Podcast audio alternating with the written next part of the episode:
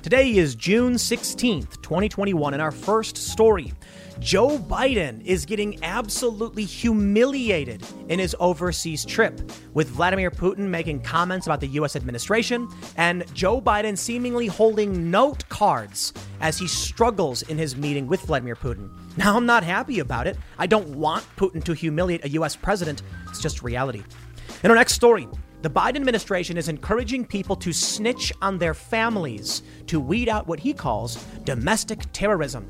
But this just means the war on terror is coming home, and it's going to target political dissidents.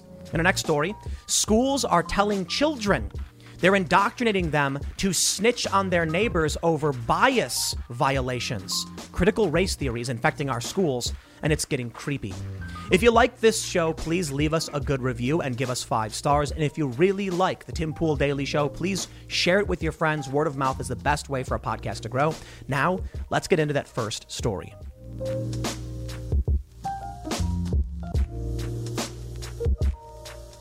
Joe Biden is getting humiliated by Vladimir Putin.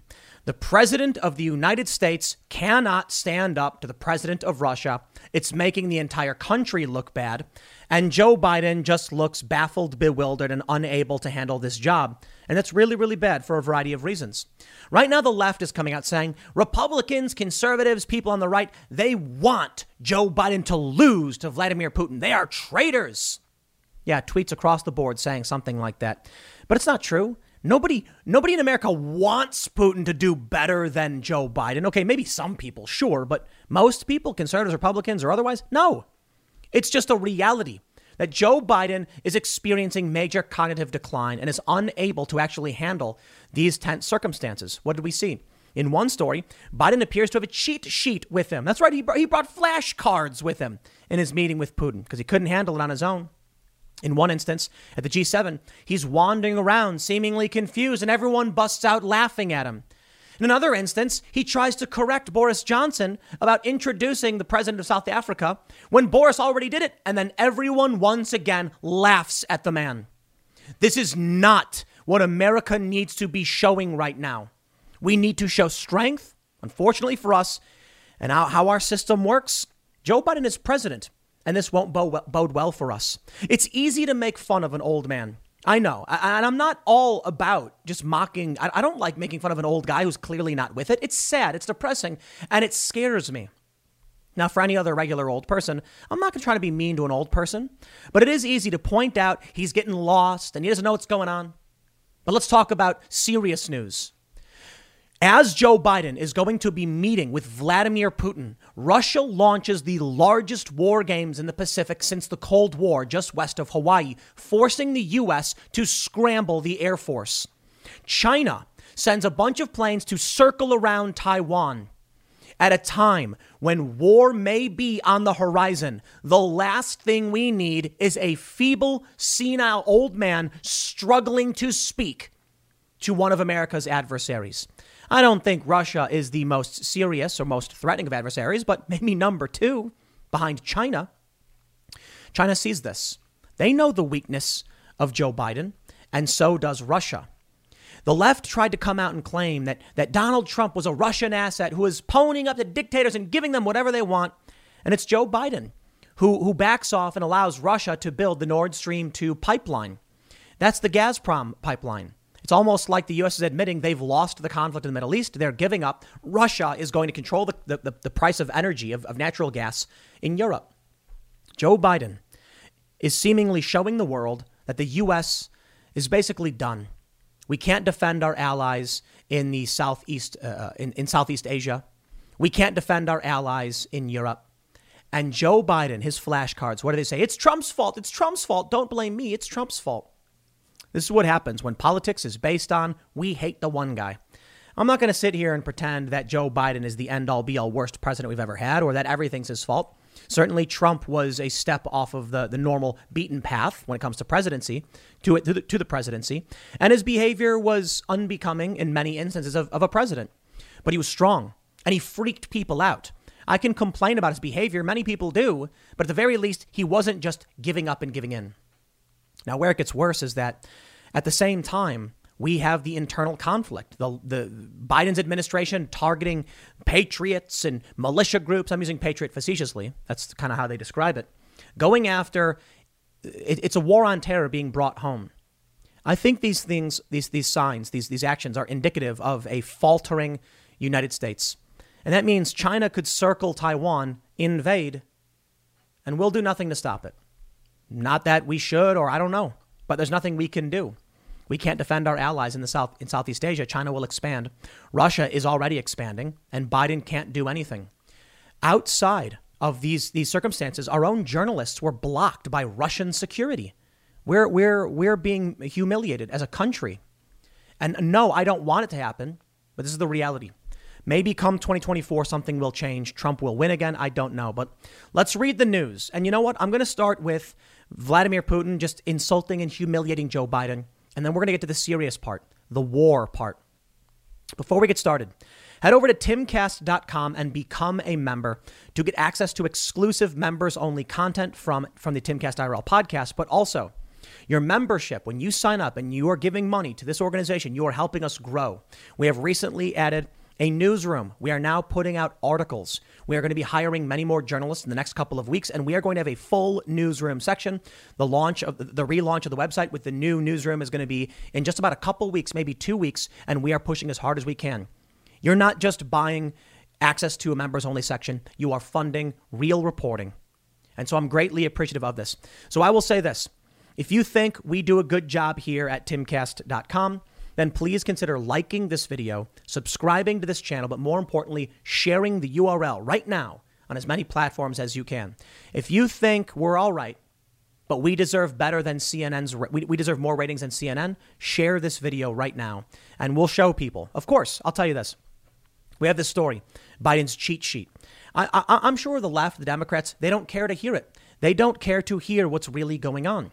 I have been critical of Donald Trump. Less so than the Democrats, of course, but I think they're insane. It's fine if you say Donald Trump was bombastic and many of his meetings with foreign leaders worried people. I can accept that. But the dude was a loose cannon. At the very least, people were like, he's unpredictable. He's, he's on time. That was one of the comments. He's unpredictable, a bit sporadic, but at the very least, you can you you understand him. Joe Biden's just not even there. What was it? One report from Jack Posobiec, Trudeau was overheard saying he thinks Kamala Harris will be president before the end of twenty twenty-two. It's worrying. Here's the story from the New York Post. Biden appears to have a cheat sheet at summit meeting with Putin. They say Biden seemed to be hiding notes from Putin, a former K G B agent, as they sat on opposite sides of a small table inside the historic Villa Lagrange in Geneva. As journalists recorded the scene, Biden peered at his paper before tucking it into his inside pocket of his suit jacket. Biden, seventy-eight, sat cross-legged in his chair while the sixty-eight-year-old Putin, who is shorter and thick around the middle, sat slumped with his feet planted wide and his hands on his thighs. The scene unfolded as the two world leaders barely made eye contact during introductory remarks that were interrupted by a shoving match between American reporters and Russian security personnel. The chaos largely drowned out Biden's comments, which included calling the U S and Russia two great powers. Biden also nodded after a reporter asked if he trusted Putin, which the White House communications director, Kate Bedingfield, quickly walked back by tweeting that the president was very clearly not responding to any one question, but nodding an acknowledgement to the press generally. What? Oh, man, I can't do it. This is insane. Every time Biden says something insane, what do they do? They come out and they're like, no, actually, we yeah, Biden didn't mean it. Amazing. He was just nodding to the to the press. It's just randomly incredible. He said just two days ago in his presser, verify, then trust. At one point, Biden also appeared confused about whether he would be fielding questions, asking Secretary of State Antony Blinken, I'm not sure how this will work, one at a time. It was unclear what Biden's notes said, but he's been photographed in the past holding a chart with the names and faces of reporters, apparently marked with numbers showing in which order he planned to call on them during his first news conference in March. During that White House event, Biden also had a printed card that said infrastructure, followed by a list of bullet points and notes on topics including China, bridges and roads. Despite the prepared talking points, Biden mistakenly said the U S ranked eighty-fifth globally in the quality of its infrastructure before correcting himself to say thirteenth. These are important in, in negotiations.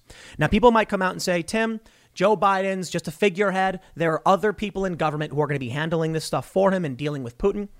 When Joe Biden is sitting in front of the entire world and says the wrong country three times, which he did, that has an impact. Now you're going to have people in Libya hearing Biden say, we, we got to get Russia help with Libya. And people in Libya are like, oh, okay. And that has an impact. Could you imagine if he actually negotiates on behalf of, uh, of some arrangement with Libya when he means Syria? And then Russia's like, you got it, buddy. It's insane. We can't have this. I, I don't I don't know what you do. Do we invoke the twenty-fifth, remove Joe Biden? Then what? We get Kamala Harris? Wouldn't be surprised. That's what Trudeau was saying. I give you now the humiliation of us and Joe Biden. Tim Young. Summary of the interaction between A B C journalists and Putin. A B C. Why do you kill and imprison your political opponents? Putin. America did it on one six. Next question. OK, it's a summary. Clarification. If I if I got it wrong earlier on in the segment, it's a, it's he's he's making a, a point. Putin was asked about all of these things with his opposition, and he just points to what the U S is doing. Matt Vizier, he talked about what his mom said, President Putin says, recounting his meeting with President Biden. Amazing.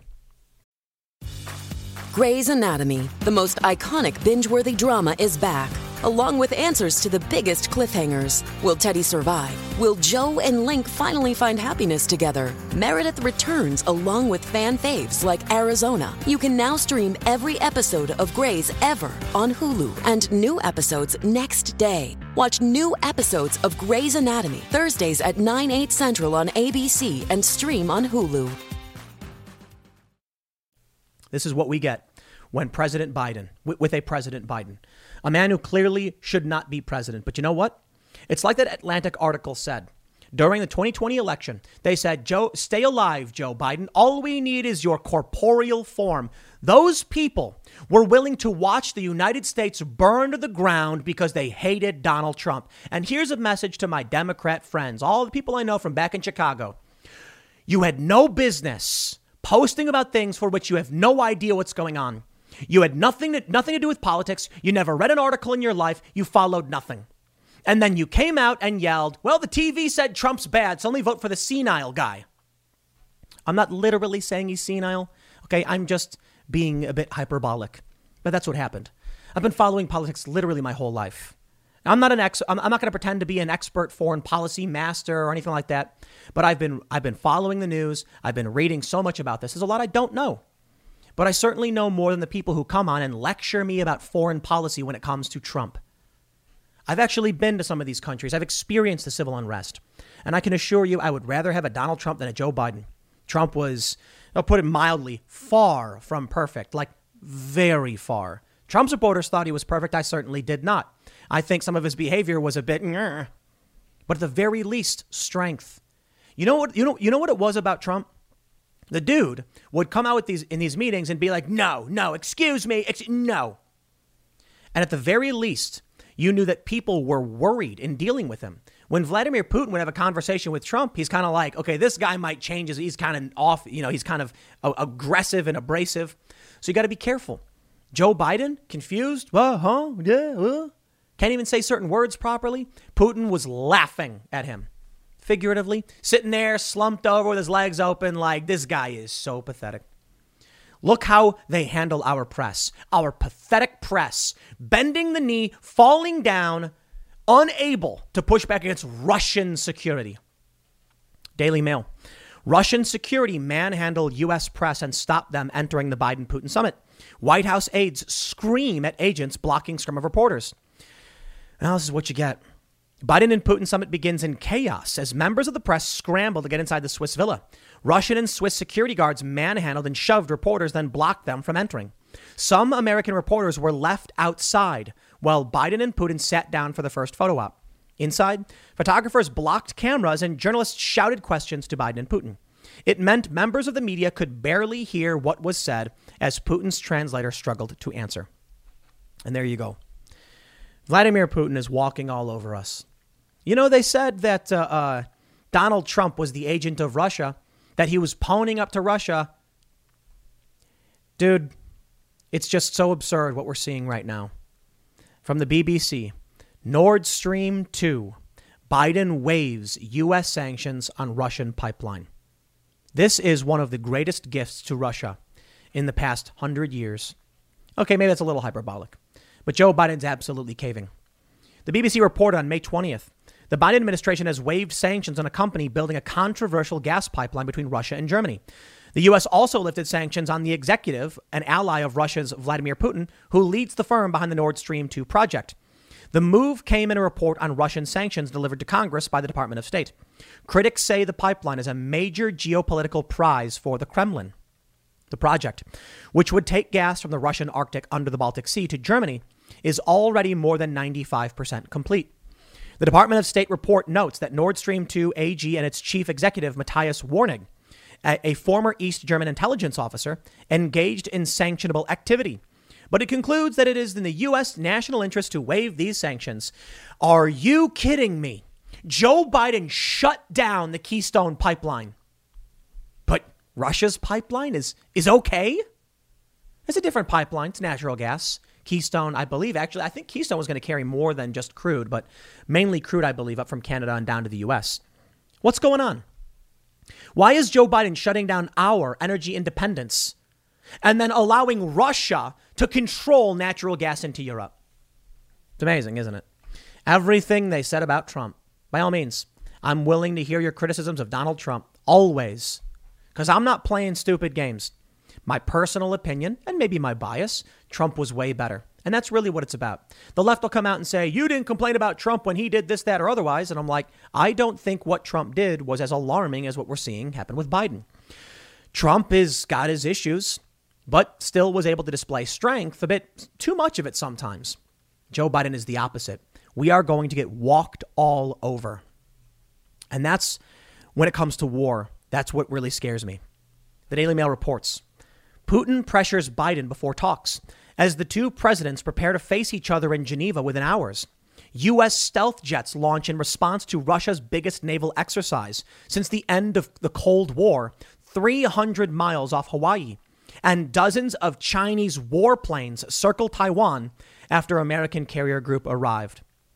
Now, the first thing I saw when I saw the story was I was my the first thing I thought was fear that we are entering some kind of war. I mean, we're, we're dangerously close. Thucydides' trap, the fourth turning, whatever you want to cite.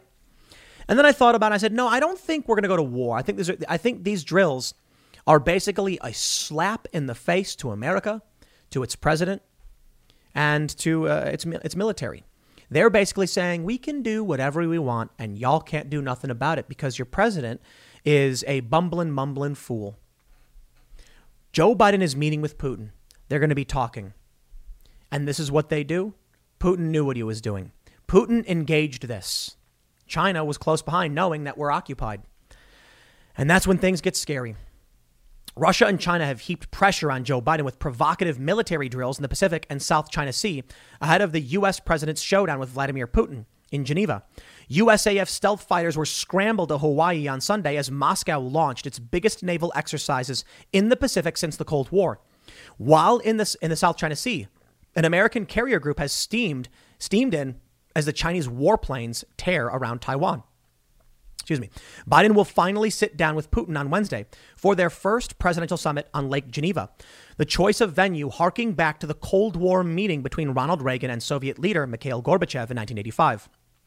Relations between the two sides are similarly cool, at their lowest ebb in decades after Putin's outlandish cyber attack against the U S, aggression towards Ukraine, poisoning of Alexei Navalny, and intervention in the Middle East. Now, of course, these statements from the Daily Mail, this is the Western perspective one hundred percent. That Putin absolutely did these things. I mean, he did take Crimea and Ukraine. It is very likely that he did go after Alexei Navalny, trying to poison him. It's very likely that Russia was engaged in cyber attacks against the U S. Now, Russia, of course, denies all of these things. And the U S is in very little position to actually make any statements about Alexei Navalny, because we're watching right now the A G go after militia groups, the white supremacists, they say. But in reality, the people on one six, as Putin said, came in with political demands. That's true. What should have happened? People who come in with political demands should be pushed out. The people who committed acts of violence should get charged for their acts of violence. Many of these people who were arrested were just walking around inside and told by police it was okay. Putin's got a point right there. I don't like Vladimir Putin. I don't want him to make a point. But the U S is faltering. And if they can't recognize it, well, then we're in serious trouble. They say Putin arrived at Geneva Airport early this afternoon, a day after Biden, ahead of the meeting at the Villa de la Grange, a stunning chateau overlooking Lake Geneva, ripe for photo ops and small talk filled with bookcases. Trompe l'oeil, ceiling details in a colorful rose garden. I probably pronounced that wrong. L'oeil, however you pronounce it. Putin is due to arrive first at the venue. So, so as we know, they've already met. The bigger issue is, check this out, Chinese Air Police five hundred AWACS, similar to the one that encroached on Taiwan on Tuesday as seen above. Taiwan reported the largest ever incursion into its into its A D I Z with twenty-eight warplanes breaching the identification zone. I mean, it's only a matter of time. I certainly hope that China just decides to wait until someone else is in office, even if it's Kamala Harris, I guess. Don't like her either. But that, is, is, that, is that what the game is? Kamala Harris looks better by comparison. When Kamala was running for president, nobody wanted her. She didn't get a single delegate. Joe Biden ends up winning because people hate Trump. And now we're looking at Biden being like, he's awful. I'll take Kamala instead. That's the nightmare scenario. Unfortunately, it's true. I hate to admit it, but Kamala is much more competent than Joe Biden, even though she's particularly incompetent. We anyone at this point would be better than either of them. But is this what we're going to get? Apparently so. They go on to say, or the Daily Mail, when they show many of these photos, look at this. This is actually amazing footage. Russia tests naval exercise. This is footage from Russia being released showing this naval exercise, basically taunting and flaunting their military power. They say there will be another chance to glimpse the two men together in a small meeting with the only two leaders, with only the two leaders, uh, Secretary of State Antony Blinken and Sergei Lavrov as note takers. A large meeting will have five staff members each, and Biden is set to hold a press conference after the estimated five hours of meeting. So, so this did happen. Putin described Biden with a double-edged career man label, saying he spent virtually his entire adulthood in politics. Putin said the remark this week by way of contrast with former President Trump, who he met at the infamous Helsinki summit, presenting Trump with a soccer ball and standing alongside Trump while he accepted Putin's denials of election interference in twenty sixteen. Now, let me let me let me point something out. I'm sure the left will come out, the Democrats, and say Putin was was ponying up to, to Donald Trump because Trump was was serving him and, and doing working for him and blah, blah, blah, blah, blah. Vladimir Putin was cordial with Donald Trump because Vladimir Putin was probably worried about Donald Trump. Not so much as he would be with, say, Hillary Clinton, to be completely honest. But he knew that Trump was stern. He knew that Trump cared about America, and he knew there was opportunity. So he had to play it s- safe. He couldn't just push Trump around because Trump was bombastic, aggressive, sporadic. But he also knew that Trump's interests were with the American people. And that meant we don't need war in the Middle East. Now, there's opportunities for Russia, for sure. And because of that, the Democrats claimed Trump was working for Russia. Garbage nonsense. Trump just wanted, first and foremost, to make America great again, I suppose. Now, Joe Biden carries on the torch of Hillary Clinton. But Joe Biden can't even speak straight. straight. And there you go. That was a that was a funny uh, uh, moment. I couldn't even speak straight. But you have Vladimir Putin, who knows that in the public eye, he can make America look weak. And he did. At the G seven, Biden's gaffe at G seven summit sparks laughter from world leaders. Why? Why did this happen? Well, you know what? I can certainly say I understand how the left felt about Donald Trump in many circumstances. The only problem was that many of these circumstances were lies. Remember when Donald Trump was feeding the koi fish with Shinzo Abe of Japan and the camera zooms in and then Trump just throws all the food into the pond and everyone made fun of him. The left was like, oh, no, he's he's humiliating us and embarrassing us. And then it turned out the footage was edited and Trump actually was just doing what Shinzo Abe did. He was following suit and it was no big deal. You see, that's the problem. Biden actually is embarrassing us. Trump, there were certain circumstances. Sure, don't get me wrong. But the media was lying about Trump. It was projection. Everything they say about the Republicans and Trump, it's actually what the Democrats are doing. They say Trump is a Russian asset. Yeah, well, who just signed off on the Nord Stream two pipeline? That was Joe Biden. Amazing. Look at this story. President Biden embarrassed himself at the G seven when he tried to correct British Prime Minister Boris Johnson for not introducing the president of South Africa, even though Johnson already did. The blooper, one of several Biden made amid the series of meetings, prompted laughter at his expense at the start of a roundtable discussion in Cornwall, England. The awkward incident took place on Saturday, which, uh, according to Sky News, which posted the, the trans- transcript online, after mentioning how the visiting dignitaries had brought some pretty spectacular weather with them. Johnson introduced Indian Prime Minister Narendra Modi, South African President Cyril Ramaphosa, and South Korean President Moon Jae-in. At that point, Biden, seated between Johnson and Emmanuel Macron, interjected. And the president of South Africa, Biden seventy-eight, said while pointing across the table. Apparently taken aback, Johnson said, and, and the president of South Africa, as I said early on.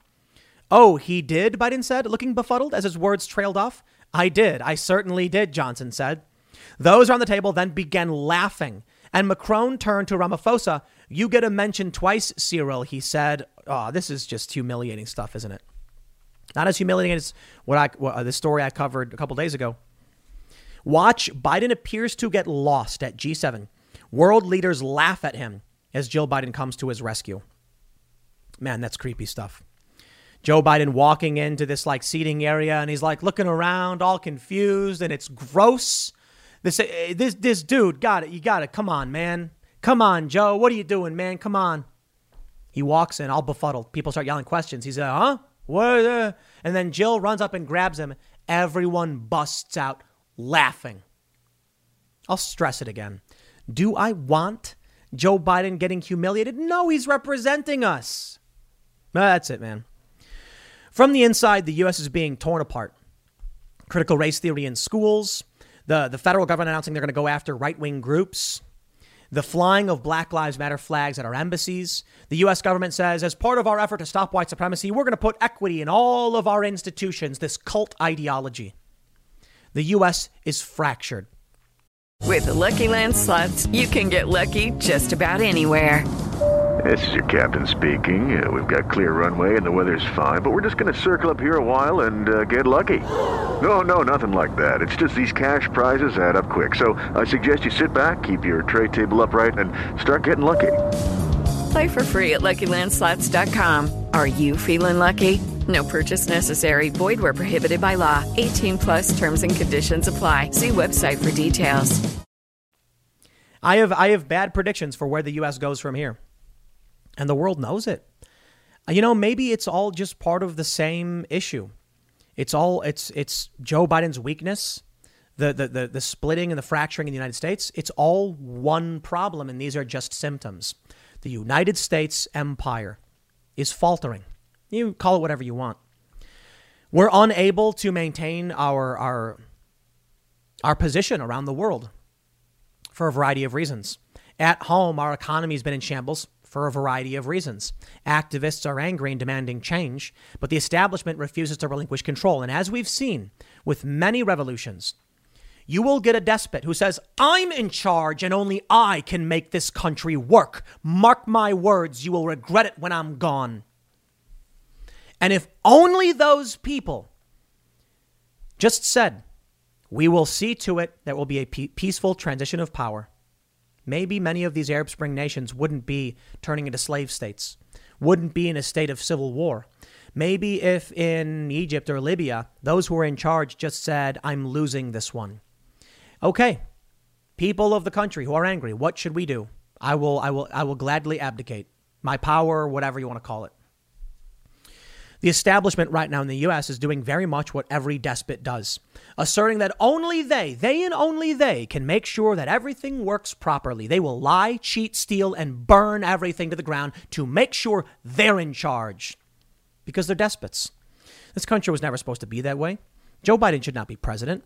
Donald Trump was not part of the inside baseball that is D C politics, but they couldn't have it. They couldn't have an outsider coming in. They were angry. They were so angry. How dare you threaten our power? Only we know what's best for you. So here we are. Now, as I often say, I could be wrong. Maybe it's this right now where it all just stops, right? I have to say it. Maybe this level of escalation and humiliation, it's it's all going to change from here. Maybe the people realize that Biden isn't capable. Maybe they realize that uh, Joe Biden is not uh, the person who should be president. And then maybe everything starts to get better here in the United States. Maybe changes come to Congress and to the Biden administration. Joe Biden says, you know, maybe I'm not up to the task. Maybe. Or maybe they double down. Maybe it just keeps getting worse. Maybe the Democrats refuse to ever relinquish power, continue blaming Republicans, accusing them of being fascists, Maybe Antifa and other extremists continue carrying out destruction in the streets for which the police will not arrest them. The police departments continue to crumble. The escalation of violence continues. I have no reason to believe things are going to lighten up. Sorry, I'm not trying to be overly pessimistic. Some people say being a doomer. I'm not trying to be doomer. I'm trying to be realistic.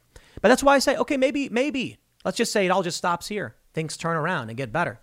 To be fair, uh, there's some light at the end of the tunnel. Tim Cast dot com, my website's doing really, really well. Thanks to all of you who are members. We're bringing on new journalists, and I think we're going to have a serious impact. I think we're going to have a big impact on news. We're going to do original reporting. I am going to be sinking in as much money as possible into doing good journalism, because I am not here to enrich myself. I am not here to cater to any shareholders, of which they're just, it's just me. I own the company. No, I'm here to take the money we make from the company to hire journalists. I don't want to buy a Ferrari. I want to buy good journalism. I want to see good reporting. I want to see impactful reporting. So there's good news there. And you know what? To be fair, I'm actually confident. So while I can look at all of this stuff and be worried about it and think that we're headed for dark times, truth be told, when it comes to the operation we here we have here at TimCast, with the show we're doing and the people we're hiring, things are going fairly well. And that means maybe this is the point at which I and many others start to reverse what's happening. So maybe it really is that turnaround. Maybe me calling out the failures that is the Biden administration and the creepy encroachment of authoritarianism, maybe this actually makes a difference. Why? Well, look, the big lefty vlogs that got us into this mess by lying to people, they're failing. They're shrinking. Some will survive, but the anti-establishment is doing well. Of course, the battle rages on. Censorship is a real problem, which is one of the reasons why we had to start Tim Cast dot com. It's one of the reasons why we need you to be members. But now I'm getting more and more confident. I'm less worried about getting banned. There was a while where I was like, if I get banned, it's over. We're just out. Now I'm like, if we get banned, we have the website and traffic's pretty good and membership is great. And we haven't even launched the full version, which starts hopefully in the next two weeks. I know I said that like a week ago, but We're going to do, we're going to extend Q A, and it's it's it's always better just not, not to say for sure, but I'm I'm hoping within the next two, eight, two weeks, the site is done. Then we go into Q A testing, then we go live, and then we are going to have more and more reporters. So far, we've got one person who just joined. Articles already popping up, Sandra Fairbanks. You know where you love her. She's got her feistiness on Twitter. For sure, her articles are pretty straightforward. It's good news reporting. And we're going to be adding a fact checker who will work at a different building, who will independently fact check all of these stories. We are going to be, we're going to have our own fact checking unit. Probably a couple handful of people who will fact check our own stories. It'll make our reporting better. Then we're going to have reporters going on the ground. We're going to have a D C Bureau of Foreign Policy editor. We're going to be doing real news because we don't have a political agenda. Some people may, but you know what? Our fact checkers will be there to put a stop on things. And you know what we'll do? We will have some conservatives, some liberals, and some moderates, and we'll create a balanced room where people can argue and debate over what's true and what isn't. And then we can write up these things about how we view these stories from these perspectives.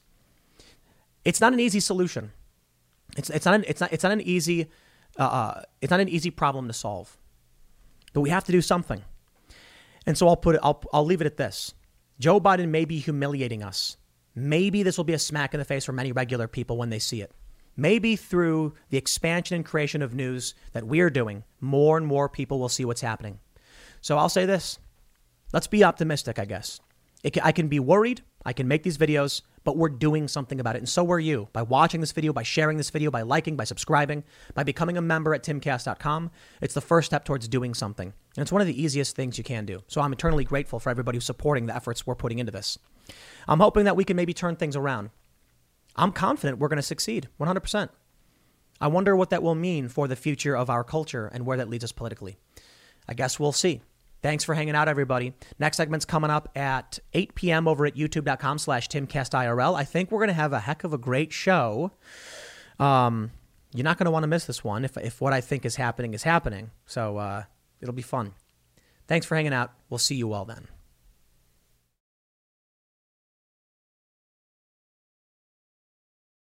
Last night, as I slumbered, I had a strange dream where federal agents were warning people that if they maintained their political opinions, they would be targeted and accused of crimes, and they'd be arrested. When I wake up, I see this story. It actually came out the other day from Breitbart. Biden administration asks Americans to report potentially radicalized friends and family. If you see something, say something. We know all too well the dangers of snitching on your neighbors. I know somebody from Ukraine. She was telling me the story about how where she lived in this apartment, there's an old story, a common story, actually, that the neighbors were feuding during the Cold War. How do you deal with a neighbor who's arguing over your floor mat or you're or you're playing music or you're having friends over or whatever? You call the police and say they were disparaging the Communist Party. The next day, the apartment was empty and that individual was gone. That's where it feels like we're heading. Apparently now the F B I believes that white supremacist and militia groups, white supremacist and militia groups are the biggest threat this country faces. Now, normally I wouldn't care all that much as I'm not in a militia and I'm certainly not a white supremacist. In fact, I actually deplore white supremacists. The problem is, as you know, they've changed the definition of what white supremacist is. And now they're going to be seeking to instill equity in all levels of government. It's not just that they're going to go after anybody who believes in classical liberalism. They are going to use the full weight of the federal government to instill identitarianism, government based on race and identity. They're going to bring us back to the pre-civil rights era. This is what the leftists want. And boy, is it shocking to see Biden administration asking Americans to report their family. There it is. You know, are, are we frogs boiling in a pot? I think so. At what point do people say it's it's crossed the line? Now, Tucker Carlson has an interesting theory, one that he's asserting is fact. I don't completely agree with, but should be talked about anyway. On Tucker Carlson's show, he says F B I operatives were organizing the attack on the Capitol. Basically, what he's saying is that several of the people who were listed in the indictments are called unnamed co-conspirators. He says if the F B I knows who they are, why aren't they being indicted as well? Well, clearly they must be F B I agents, not necessarily uh, agents or operatives, maybe informants, or there could be there could be a lot of reasons. Maybe they're not informants. Maybe they just snitched. Maybe the F B I came to them and they said, I'll give you all the names of everybody in, in, in for an, some kind of immunity agreement. Regardless, though, Tucker Carlson believes that much of the organiz- organizing of January sixth came from federal agents. I wouldn't be surprised. I mean, the left has been saying that the entire time about their riots. And you know what? Maybe they're right. Maybe the reason that so many Antifa who get caught burning down buildings or throwing Molotovs, the reason they get cut loose is because maybe they're working for the federal government. At the very least, maybe they're informants for the federal government. That's scary stuff, what we're seeing. We are seeing a government that wants you to snitch on your neighbors. We know where this goes. A few years ago, when I said we were headed towards some kind of civil war and people didn't believe me, and maybe many still don't, do you think when we're at the point where the federal government is saying snitch on your own family members, that maybe we're getting to some really insane moment in history? Maybe they're right, though. Maybe there won't be a civil war because it's over already. The conflict is lost. Uh, we'll see how it plays out with the twenty twenty-four election. But why should I have any faith in this system at all? Joe Biden is seemingly out of his mind. Seemingly, you know, he pulled out flashcards during his meeting with Putin. It's it's it's bad. Here's a story from Breitbart. They say President Joe Biden's administration announced their plans to create ways for Americans to report radicalized friends and family to the government in an effort to fight domestic terror. In a conversation with reporters, one senior administration official explained the importance of stopping politically fueled violence before it started. We will work to improve public awareness of federal resources to address concerning or threatening behavior before violence occurs. The official cited the Department of Homeland Security. If you see something, say something campaign to help stop radical Islamic terror as a domestic possibility. This involves creating contexts in which those who are family members or friends or coworkers know that there are pathways and avenues to raise concerns and seek help for those who they have perceived to be radicalizing and potentially radicalizing towards violence, the official said. Biden began his presidency with a stark warning in his inaugural speech about the rise in political extremism, white supremacy, domestic terror, that we must confront and we will defeat. On June first, Biden described the threat from white supremacy as the most lethal threat to the homeland today. The Biden administration said it would it would also work with large technology companies on increased information sharing to combat radicalization. Any particular any particular tech company often knows its own platform very well, the official noted. But the government sees things, actually threats of violence across platforms. They see the relationship between online recruitment, radicalization, and violence in the physical world. The Department of Homeland Security also plans to deploy digital literacy and digital fitness programs to help combat malicious content online that bad actors deliberately try to disseminate. The official reassured reporters that the administration's new strategies would remain laser focused on stopping violent acts. This is a strategy that is agnostic as to political ideology or off the spectrum. The official said, what matters is when individuals take their political or rather grievances and uh, or, or or other grievances and turn that unacceptably, unlawfully into violent action. The official added, the Biden administration was taking the threat of domestic terror seriously and would redirect the focus of intelligence agencies on internal threats. We are investing many agencies of the government and resourcing them appropriately and asking our citizens to participate, because ultimately this is really about Homeland Security being a responsibility of each citizen of our country to help us achieve. All right. Well, when you combine that with this uh, this notion from Merrick Garland that white supremacy is the worst threat in this country, we know where the the where they're aiming. See, right now, if you go back a, a few years, the left was screaming that white supremacy was taking over this country, that fascists were rising again. And that's just objectively false and makes absolutely no sense. Then you get now the A G coming out and saying basically the same thing, but it is just absolutely fake news. They push the fake news. The government adopts the fake news because when they tell the lie often enough, it becomes the truth. People believe it. It's like the left says. They believe there is no truth but power. So without objective reality, without knowing what the actual problems are, they confuse, they manipulate, and then here you go. The problem is white supremacy. In this tweet from Kyle Becker, he shows A G Merrick Garland saying, in the F B I's view, the top domestic violent extremist threat comes from racially or ethnically motivated violent extremists, specifically those who advocate for the superiority of the white race. Kyle says there is literally no cre- there are literally no credible statistics to back this up. And then he includes this chart. Here are the incidents listed for violent white supremacy attacks, according to the Jigsaw Project. Project. There are six such incidents in twenty twenty in a nation of three hundred thirty million people. What's missing? Zero incidents of far left uh, for far left, despite months of Antifa rioting and B L M rioting. And there you go. But something that we all uh, uh have come to expect at this point. So how long until your friend or family member, maybe you've got a, a friend or family member, they're, they're Biden supporters, and you try talking to them about reality. You try mentioning about Antifa or Black Lives Matter riots, and they say, oh no, oh no, he's saying the thing, he's saying the thing. And then they call the F B I, and the F B I comes and gives you a visit and says, what's this we hear about your opinions, sir? Now, of course, we have a First Amendment in this country, but it doesn't seem to matter at this point. The federal government has outsourced the censorship of political opinion to big tech companies.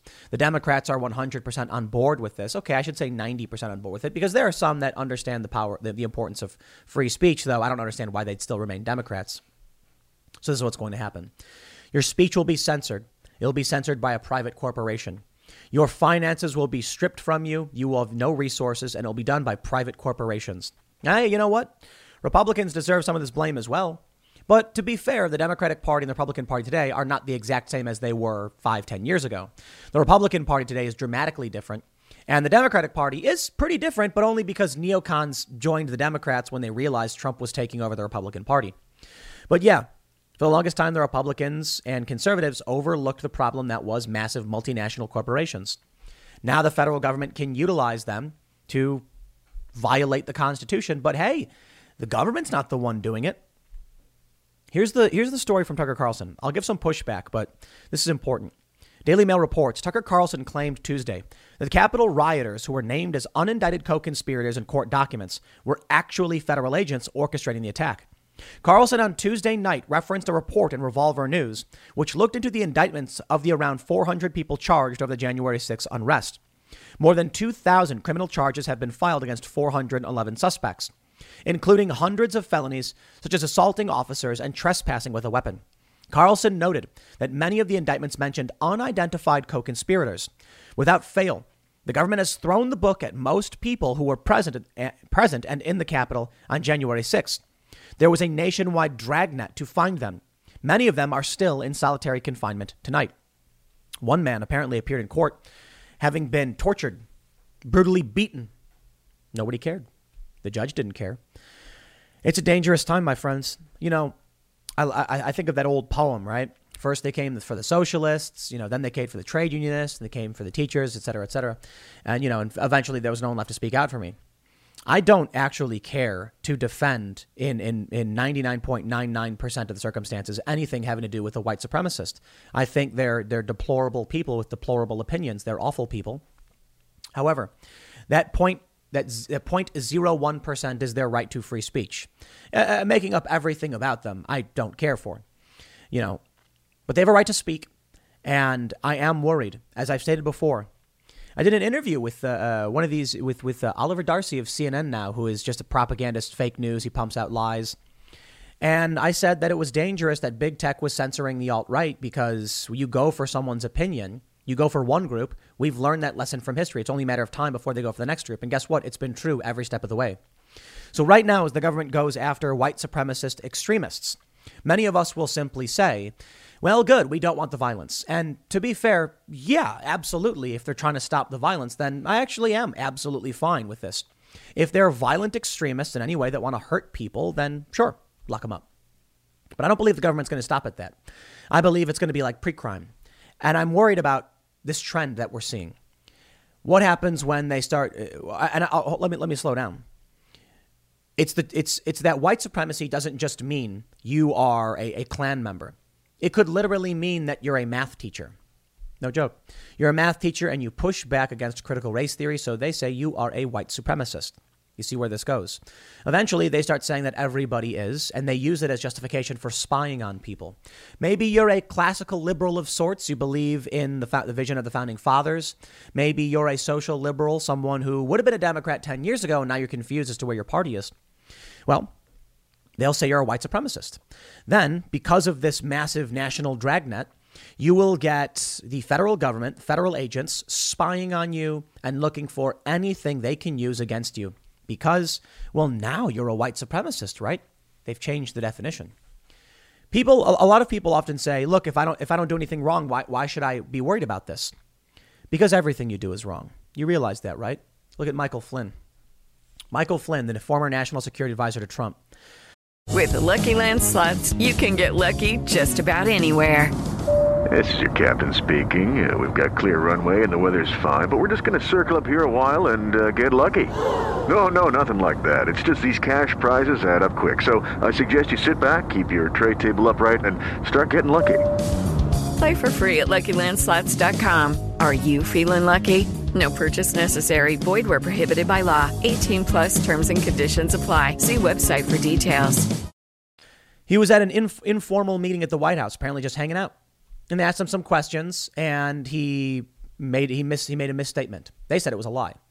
He said it was a misstatement or whatever. Regardless, it wasn't a formal uh, meeting. He wasn't informed that he was being investigated. But as soon as he said something that wasn't true for whatever reason, they charged him criminally. They threatened his family. They said they'd go after his son. We are dealing with evil people. They are in our government. They are deeply entrenched, and it's only getting worse. I don't have the solutions. I think we absolutely have to. Uh, I think first and foremost, I can't tell you this.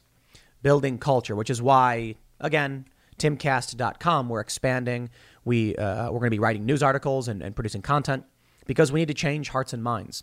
You win the people over, this stops immediately.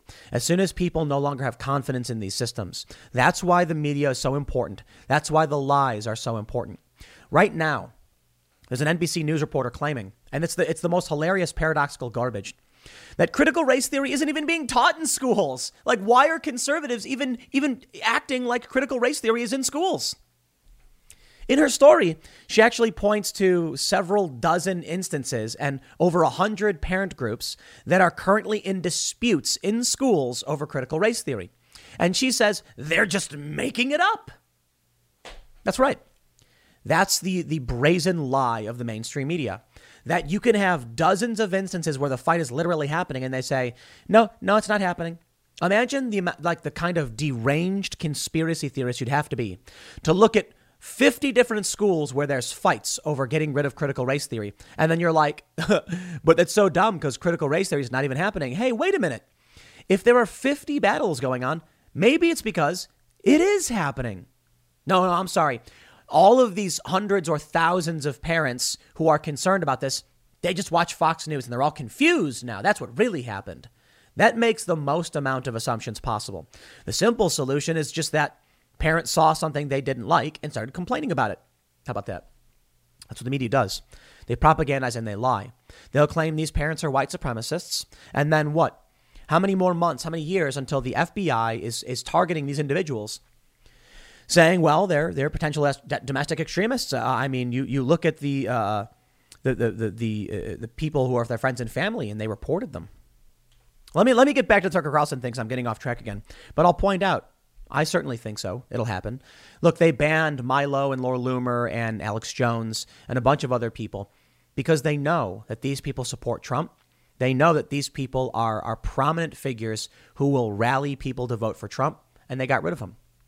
So what do you think they're going to start doing to Trump's actual voter base? I think they're going to go down the line. Thought leaders. They'll target thought leaders, people who are not necessarily prominent, high-profile individuals, local influence, uh, people of influence. Let's read more. Tucker Carlson mentions, strangely, some of the key people participating in January sixth have not been charged. Carlson pointed to the case of Thomas Caldwell, a sixty-six-year-old former naval officer who allegedly conspired with members of the Oath Keepers. Caldwell's charging documents say that he spent the night before the riot in the same hotel as Person two. Another individual, Person three, led Caldwell to believe there would be a quick reaction force participating in storming the, storming the Capitol. But wait, here's the interesting thing.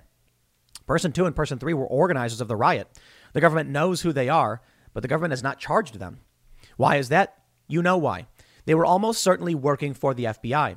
So F B I operatives were organizing the attack on the Capitol on January sixth, according to government documents. Whoa, whoa, whoa, whoa, whoa.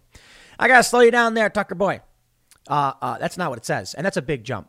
You know why they were almost certainly working for the F B I. He then said, so F B I oper- operatives were organizing. Well, we don't know that for sure, but I can tell you this. Tucker's logic is sound. Just clean up your language.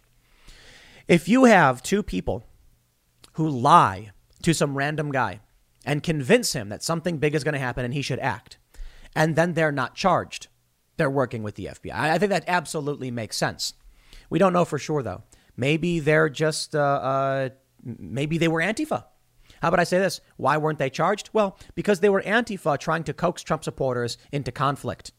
And the Fed said, well, they weren't actually, you know, uh, part of the, the riot, so not going to be charged.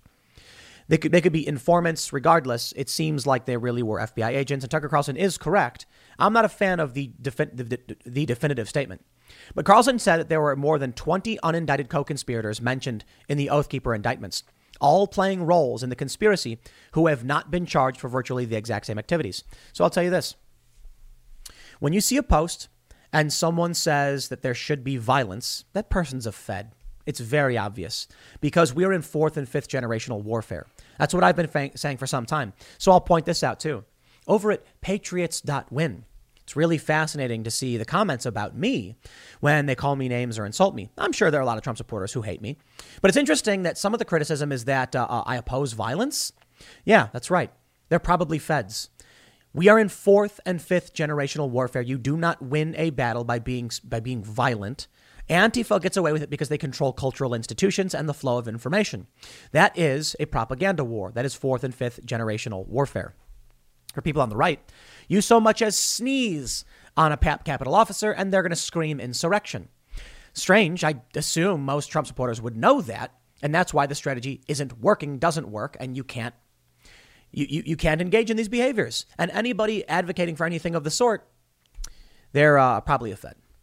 It's funny because people have said, Tim says that, you know, the violence doesn't work, but then he tells people to stand up and fight back. What's he what's he trying to say here? Uh, clearly, I mean, figuratively fight back in terms of protest and boycotts and non-compliance, things like that, nonviolent civil disobedience. But more importantly, peaceful, resourceful and persuasive. That's why we're building culture.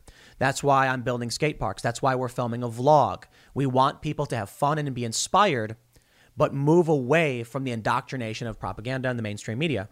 Now, I'll tell you about that strange dream I mentioned. Starting the, the segment off. In this dream, there were basically uh, uh, federal agents putting pressure on people of influence and channels insinuating that they were inciting violence, or they were, uh, you know, the opinions they held were very clearly uh, incitements to violence and things like that.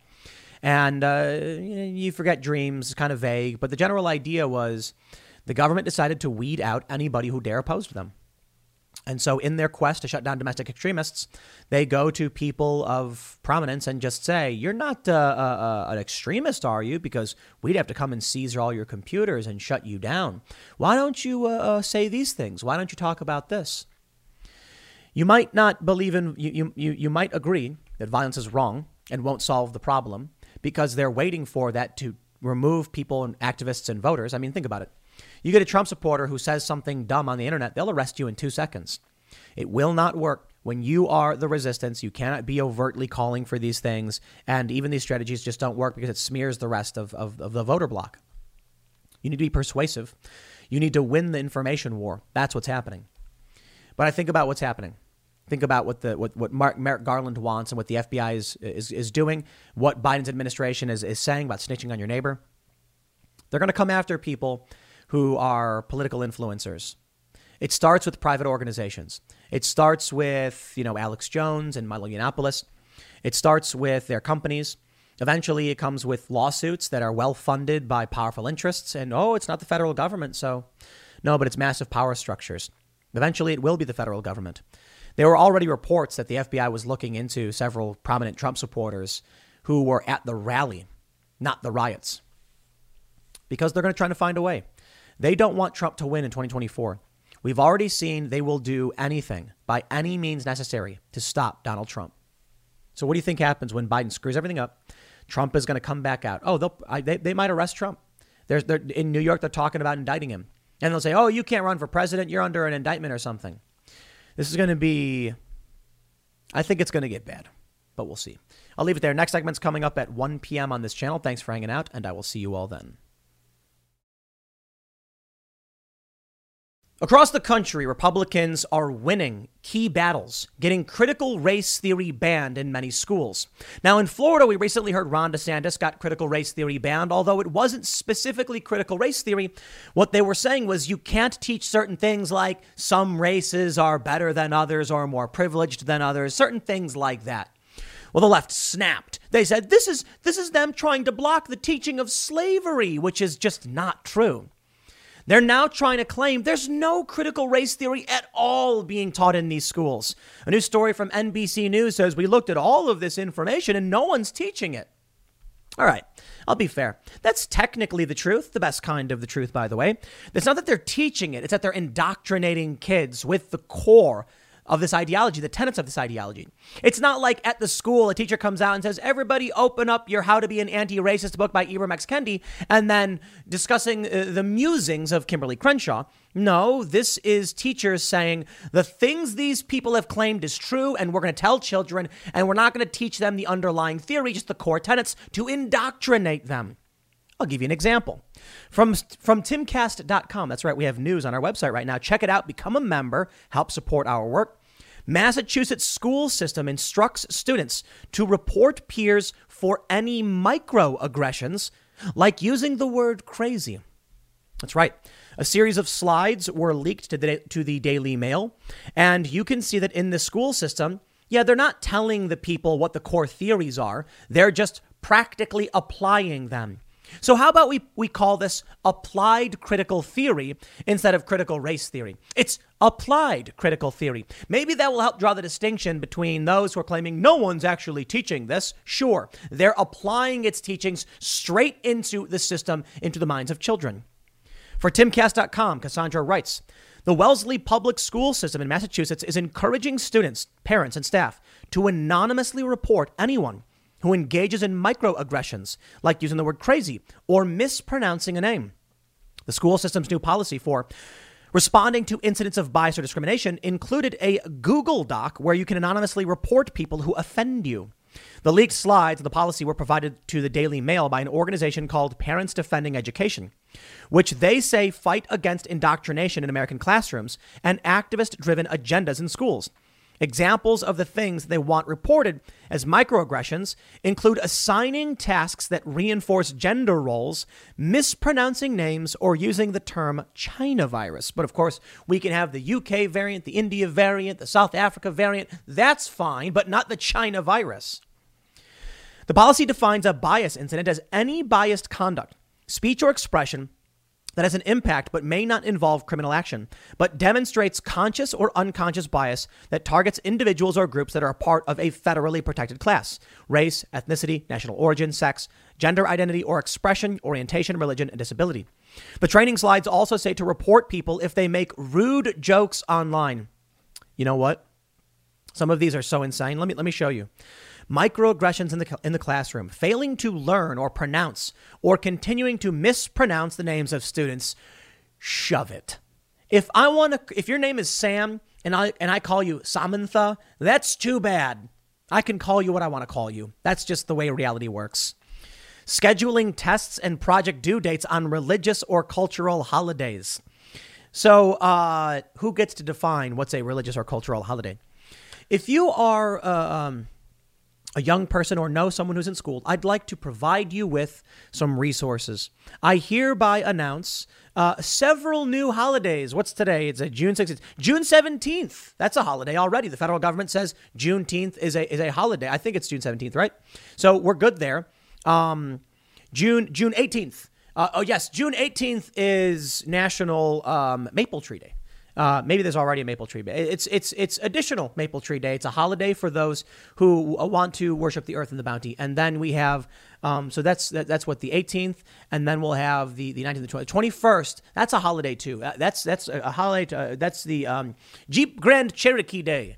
Yes, that's when we celebrate the the gifts of uh, motor vehicles, and it's a holiday, so you, you don't have to have homework. You see the problem with this? Who gets to determine what is a religious or cultural holiday? It makes no sense. Often what these ideas are are just attempts at breaking the system. But before I get into too much of the absurdity, I just want to point out, this is, once again, teaching children to snitch on their neighbors. That's what's creepy. If someone says something that violates the tenets of their religion, you have to snitch on them. Sound familiar? Now, we're not at that point yet where there's, you know, federal police rounding up random people from their homes, but I'm not entirely convinced that we're that far away. Now, maybe it never happens. I don't know. Maybe it's just this is a gradual slow roll, and authoritarian crackpots realize that if you start rounding people up too fast, then, you know, the system falls apart, and they'll do it slowly over time. But my concern is when these kids get older and they're indoctrinated into this snitching on people, what do you think comes next? These people are being indoctrinated to be ideologue uh, zealots for the state. And it's worrisome, because if you get enough young people to believe this insane psychobabble, then the Constitution will have no defense, and it's already Swiss cheese. Back at Tim Cast dot com, Cassandra writes, parents defending education president and founder Nicole Neely wrote an op-ed for in Real Clear Education about the policy on Monday, creating the expectation that authority figures can or should adjudicate all interpersonal disputes isn't just denying children the opportunity to develop better interpersonal skills. It's also a slippery slope to big government, which by necessity must expand to fulfill this new role. The Daily Mail reports that, quote, potential discipline for students who violate this policy include detention, suspension, or other restorative, restorative responses that require them to acknowledge their responsibility and minimize its impact. Staff members who violate it would be subject to the disciplinary procedures of their bargaining unit, which might typically include a process of formal warnings and reprimands, suspension, or more serious consequences. Non-staff members of the community would be banned from school or campuses. This is just outright creepy stuff. I got to be honest. Here's an, here's another one. Um, what is a bias incident? You know, anything we, we, we mentioned this. Okay. Here are some examples of equity violations. Adam is in the high school cafeteria and jokingly turns to a friend and says, I can say N-word because my friend Bernice gave me a pass. Well, I mean, he's got a pass. Could you imagine being a young kid, knowing the word is taboo and making a joke, and then the and then the school yelling at you? Several students post a YouTube video making fun of Carmen's accent. Carmen was born in the Dominican Republic. I don't like making fun of people, but People need to figure, these kids need to figure out how to solve these problems for themselves. David's classmate, Ernest, called David an anti-gay slur three times in the last two weeks. Also, I'm not a fan of just generally being mean and bullying people, but people are bad people exist and you got to solve for these problems. Now, now, I just showed you a story, slides, actual evidence. This comes from a school. It's coming from the Daily Mail reporting, Timcast dot com reporting. We can see they are teaching these kids about these core ideologies. They are indoctrinating them. They're not explaining to them where the ideas come from. They're telling them it's fact and to obey. And what do you get from N B C News? As we can see over at our ground dot news bias chart, this story is only being carried by the left and the center. Why? Well, it may be that the story is lies from duplicitous, manipulative scumbags. Critical race theory battle invades school boards with help from conservative groups. Yeah. Uh-huh. And in towns nationwide, well-connected conservative activists and Fox News have ramped up the tension in fights over race and equity in schools. Oh, I can just already hear the lies pouring out from, oh, what's this? Ben Collins. There's a guy who just makes stuff up. Brandy Zadrozny. Amazing. A booby-trapped billboard, a list of demands, a conservative media frenzy. And, and let, let me let me just stress for the litigious. It is, in my opinion, that Ben Collins and Brandy and Tyler K- Kincaid have made things up. Let me just read you this story. A booby-trapped billboard, a list of demands, a conservative media frenzy. Jeff Porter, a superintendent of a wealthy suburban school district in Maine, had no idea that his community was about to become part of a national battle. When in the summer of twenty twenty, a father began accusing the district of trying to indoctrinate his children by teaching critical race theory. To Porter, the issue was straightforward. The district had denounced white supremacy in the wake of George Floyd's murder, but did not teach critical race theory, the academic study of racism's pervasive impact. Ah, there we go. You see how they lie? Now, as we've already seen from one other school district, maybe this one in particular is, is different, but I'm, I want to point out what they do. When a teacher says white privilege is real and whiteness is property, that's teaching the ideology of critical race theory. What the N B C News claims is that if they're not coming out and saying, according to Ibram X. Kendi, he believes X, that would be teaching the theory. This is applying the theory. Maybe that would be an important distinction, but you see how they try and manipulate. The parent, but the parent, Sean McBeardy, grew increasingly disgruntled and soon connected with No Left Turn in Education, a rapidly growing national group that supports parents as they fight against lessons on systemic racism. That action turned a heated conflict with the school board into one that soon drew national attention, mobilized by a new, increasingly coordinated movement with the backing of major conservative organizations and media outlets. It's a movement that has amped up grassroots parental organizing around the country, bringing the lens and stakes of national politics, they say, along with the G O P activists, to school boards. Quote, I was very naive at the beginning of the year, Porter said.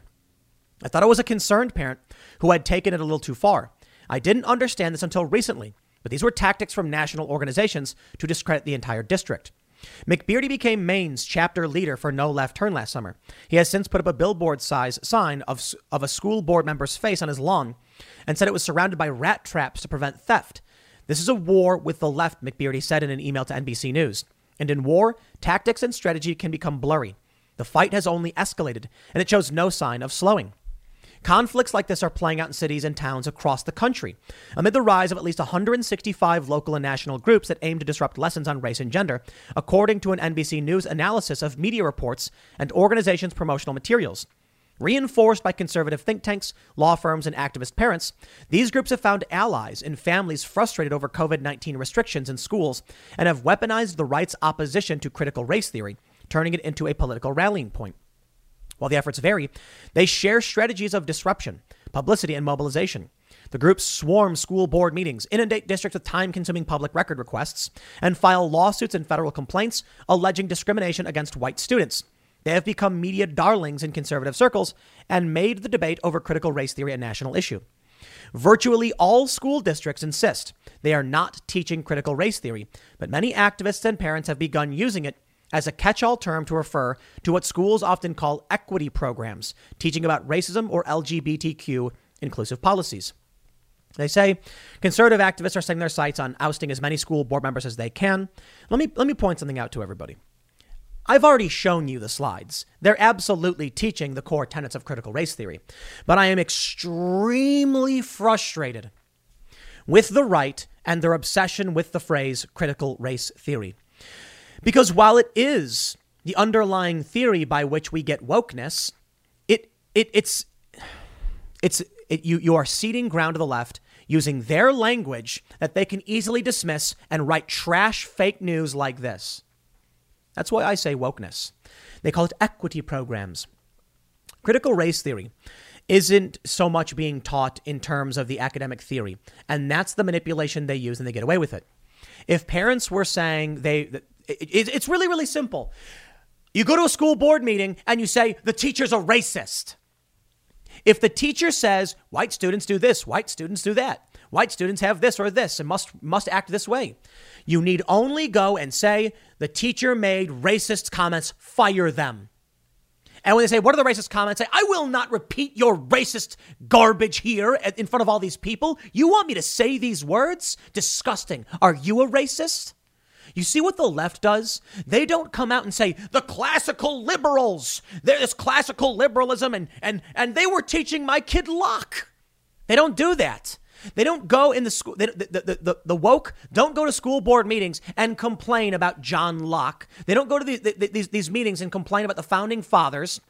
They come and they say, you're racist. Guess what? The law says you can't do that. So when conservatives come out and they're like, mm, uh, critical race theory, then they just go, oh, we don't actually teach anything from these authors. Ibram X. Kendi, we don't we don't do that in this school. Uh, Kimberly Crenshaw, Derek Bell, um, they're not in this school at all. Have a nice day. Done. That's the problem. What conservatives need to do, if a teacher says a racism, you go to the school board and say, my son came home angry and frustrated because the teacher made a bunch of racist comments. And then all these other parents who have other students, guess what? They can all say the same thing. All of our students, all of our children are complaining these teachers are racist and making racist comments.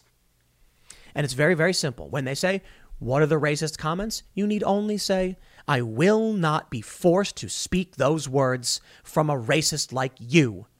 You have multiple complaints, and we are going to the board demanding the removal of a racist teacher. By their own tenets, they must be removed. Now, of course, you can always just say they made a bunch of disparaging comments about people based on their race and implied some races are better than others. And I will not stand for this.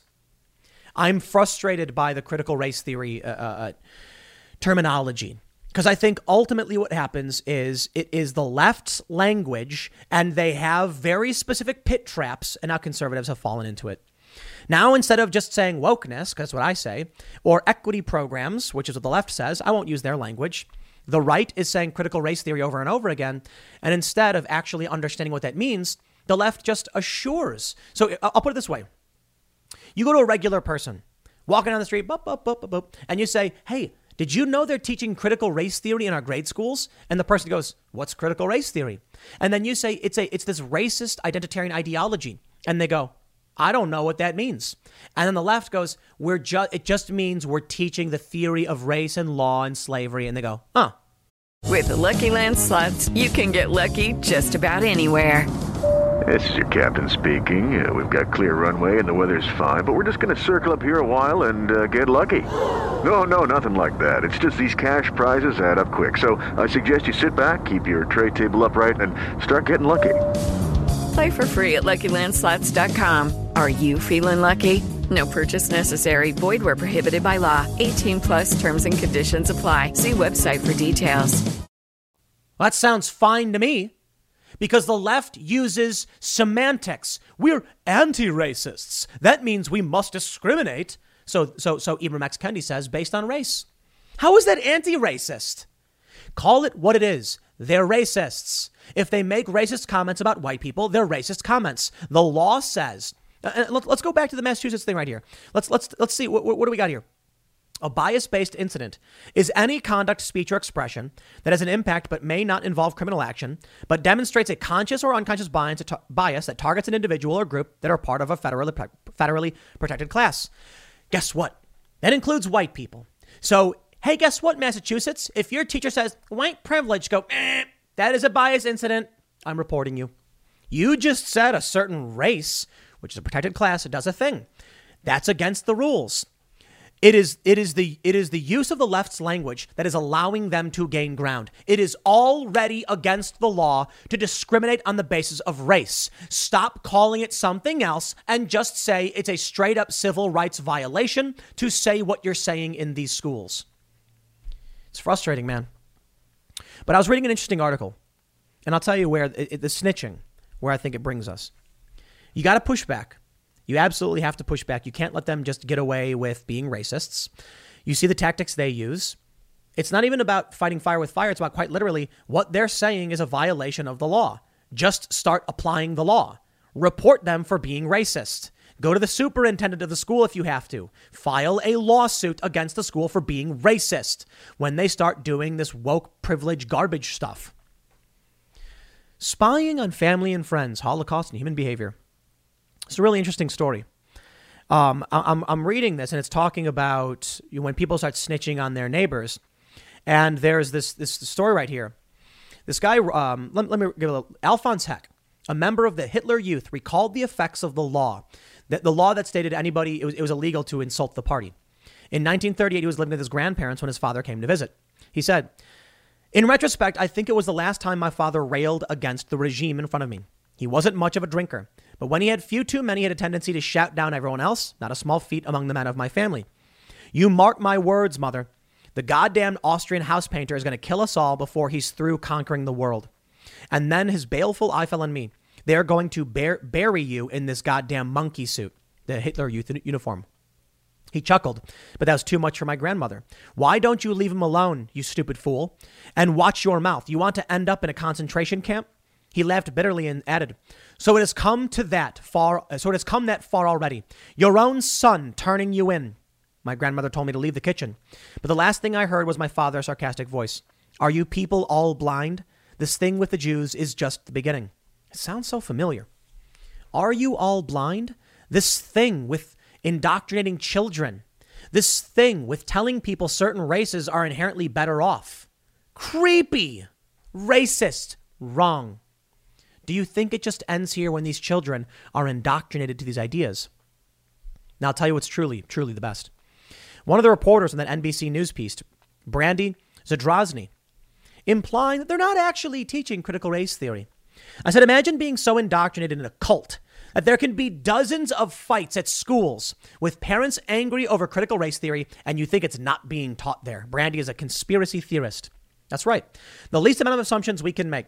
If there's one hundred sixty-five groups fighting against critical race theory, well, the simple solution is schools are teaching critical race theory, notably its tenets, like I said, but things also like sixteen nineteen Project, which isn't inherently part of the critical race theory academia, but that's the manipulation they use. They say, oh, sixteen nineteen isn't actually a part of critical race theory. Shut up. Yeah, it is. We know what they're doing. They're using a faux academic theory to claim science is on their side or sociology is on their side. They're lying. But imagine this. one hundred sixty-five people come out. Not even that. More than that. There's these are groups. And they're like, hey, a building's on fire. And you go, the build the building manager insists to me the building is not on fire. Oh, well, why are so many people coming out and saying it? So many people coming out and saying it is not definitive proof, but it's certainly indicative of something happening. If you have that many people, groups, I should say, because maybe it's five person per group. What are we dealing with? A thousand plus people? If they're coming out and saying outright, we are experiencing this in our schools, perhaps then you might consider that with one hundred sixty-five organizations and then like the principals of these schools, you got more witnesses on one side. Stop being a conspiracy theorist and just take a look at what they're saying. And there you go. Do some investigations. Why don't you? But they just take the schools at their word. More importantly, I'll go back to what I was saying. The use of the phrase critical race theory is good for the left. And I am sick of people, of conservatives using the left's language and fighting on their battlefields. Let me explain to you what's happening. Schools are being in, are be, are being filled to the brim with racists, overt white supremacist ideology from people like Robin DiAngelo, who is an admitted racist. Ibram X. Kendi, an admitted racist by his own admission. He's a racist. And people won't come out and just say, why are all of these racists in our schools? Instead, they say, mm, critical race theory. And then regular people struggle to understand what you're saying because you have entered the battlefield on the left's turf. You are giving them the home field advantage. Just call them racist. Call them. There you go. You call them racists. That's it. Don't don't use their terms. When Antifa sets up an autonomous zone, call it a no-go zone. Stop using their terms. When you talk to your friend, you see you don't you don't say, did you hear about critical race theory in the schools? Don't say that. They'll say, what's that? You say, did you hear about all these racist, white supremacist teachers, like teaching kids that like white people are inherently better off? They'll go, whoa, that's bad. Yeah, it is. They'll be like, I didn't hear that. Yeah, here, look at this. Look at what, what this one teacher said. Whoa, racism is bad. Yeah. I think these kids are going to grow up and they're going to be insane. And they're going to start snitching on people. They're going to form uh, uh, creepy groups, and we're going to have a moral authoritarianism, the likes of which you will uh, you you will have never seen, and which you will hope didn't happen. But we'll we'll we'll do the we'll do our best to spread the word and push back. It's the best I can say. Next segment's coming up at four p.m. over at youtube dot com slash timcast. Thanks for hanging out, and I will see you all then.